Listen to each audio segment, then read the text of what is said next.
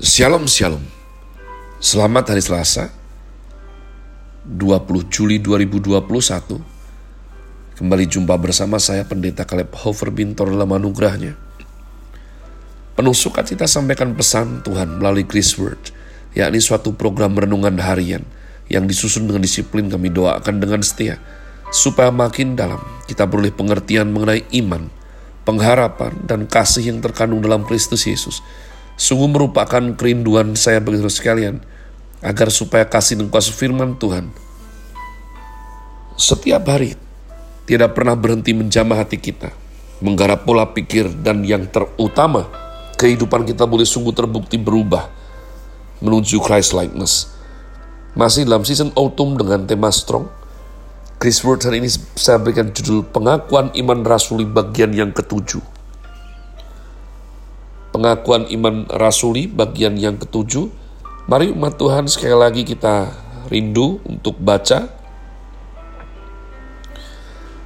Ya, karena dalam pembahasan ini kita harus mengingat dan membaca pengakuan iman rasuli, aku percaya kepada Allah, Bapa yang Maha Kuasa, Kalik langit dan bumi, dan kepada Yesus Kristus anaknya yang tunggal Tuhan kita yang dikandung dari roh kudus lahir dari anak darah Maria yang menderita sengsara di bawah pemerintahan Pontius Pilatus. Disalibkan mati dan dikuburkan. Turun dalam kerajaan maut. Pada hari yang ketiga bangkit pula dari antara orang mati naik ke sorga, duduk di sebelah kanan Allah Bapa yang Maha Kuasa. Dan dari sana ia akan datang untuk menghakimi orang yang hidup dan yang mati. Aku percaya kepada roh kudus, gereja yang kudus dan am, persekutuan orang kudus, pengampunan dosa, kebangkitan orang mati, dan hidup yang kekal. Amin. Haleluya. Umat Tuhan, kebudayaan Tiongkok sangat tua. Tidak kalah dari Mesir, India, dan Babel. Tetapi jika ditanya dari mana asal alam semesta, maka dijawab bahwa ada seorang tua yang bernama Pangu. Pangu berada di dalam satu telur yang kecil dan Pangu itu begitu kecil.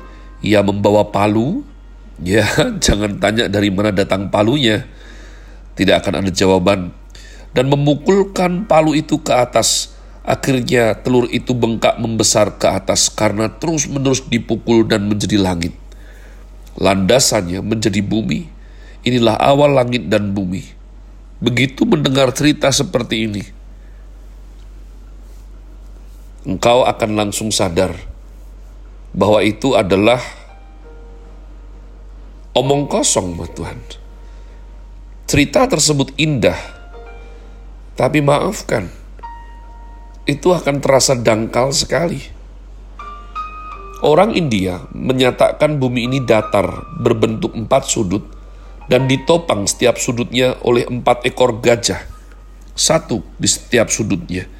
Kalau gajah bergerak, terjadi gempa bumi Kebudayaan Timur Tengah memikirkan adanya dewa atau pencipta yang menjadikan langit dan bumi, tetapi sangat tidak jelas bagi mereka bagaimana terjadinya.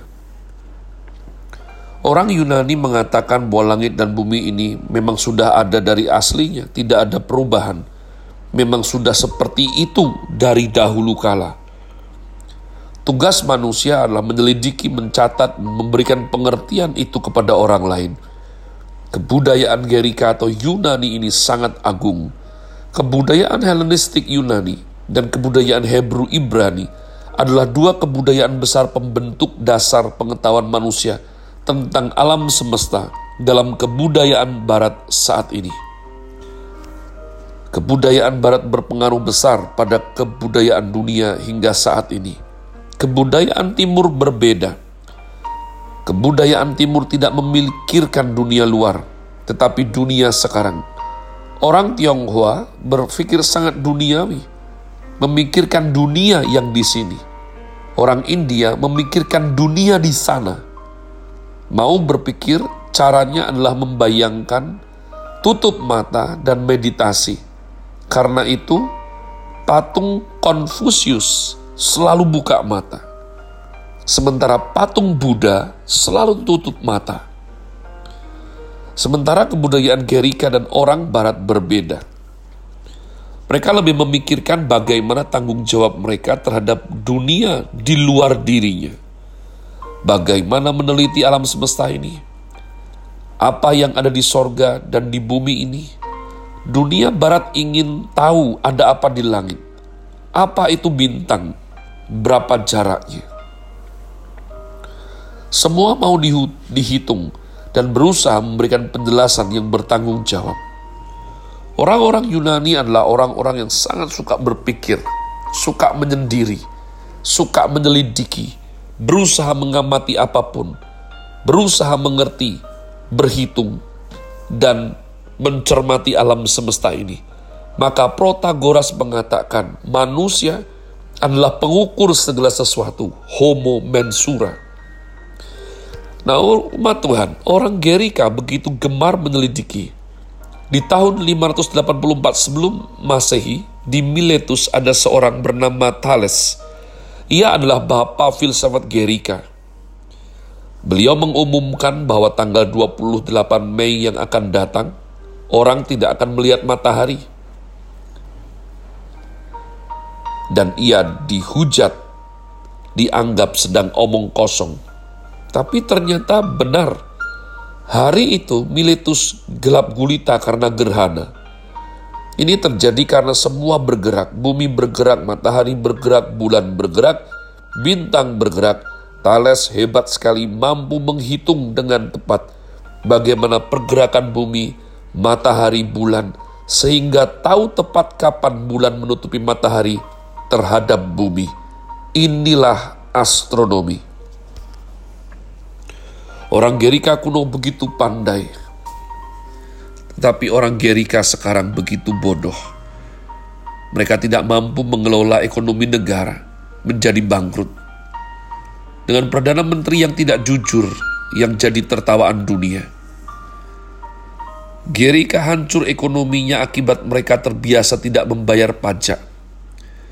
Itu berawal ketika Gerika dijajah oleh Turki mereka tidak mau membayar pajak kepada penjajah agar penjajah tidak mendapatkan uang dan akhirnya bangkrut. Setelah Turki pergi, mereka sudah terbiasa tidak mau bayar pajak. Maka sekarang negaranya bangkrut. Gerika pernah mempunyai orang besar seperti Socrates, Plato, Aristoteles yang begitu pandai, tetapi 2500 tahun kemudian menjadi begitu bodoh. Ini membuat saya semakin tidak percaya cerita evolusi. Nah umat Tuhan, di zaman sebelum Socrates ada satu kebiasaan yaitu menyelidiki alam. Mereka berjam-jam duduk mengamati bintang-bintang di langit, mencatat dan mengukur. Inilah astronomi, ilmu mempelajari perbintangan di langit. Maka semua buku Girika adalah on nature and on principle Sampai di zaman Sokrates, ia mengubah arah pembelajaran. Engkau mau mengerti benda-benda yang jauh, hal-hal di luar sana yang jauh. Mengapa engkau tidak mau mengerti dirimu sendiri? Apa pun Apa gunanya kamu tahu yang di luar, tapi tidak tahu yang di dalam diri sendiri?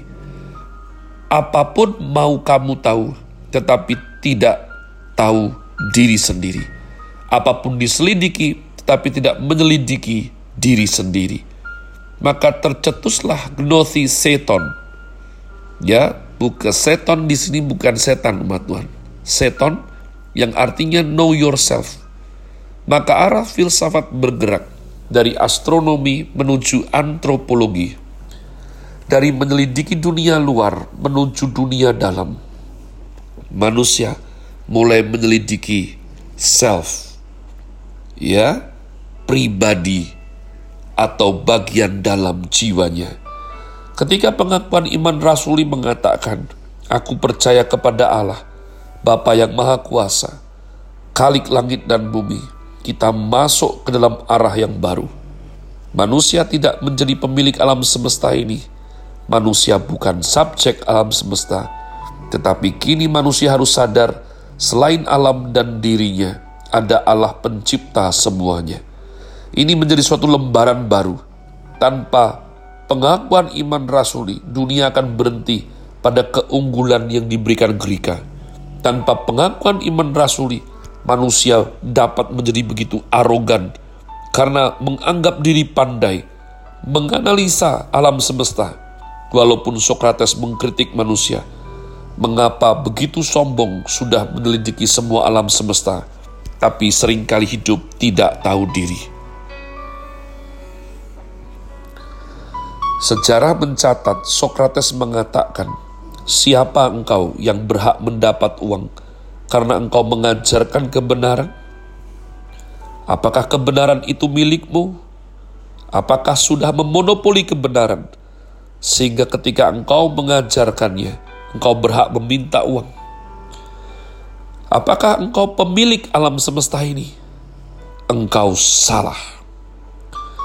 Sokrates telah membuat revolusi dalam cara pikir manusia ia membuat revolusi dalam pencarian manusia, sehingga manusia harus mulai memikirkan siapa diri sendiri. Mengapa ia bisa ada di tengah alam semesta yang begitu besar ini? Apa maknanya? Apa tujuan hidupnya? Untuk apa kita mempelajari semua yang lain kalau tidak mengenal diri sendiri? dan ia membiarkan pertanyaan itu terus terbuka hingga saat ini. Saya berdoa untuk kita sungguh-sungguh belajar dan mensyukuri betapa kita dipanggil Tuhan yang begitu jelas dasarnya, tujuannya, dan ke arah mana kita dituntun. Have a nice day. Tuhan Yesus memberkati saudara sekalian. Sola. Grazie.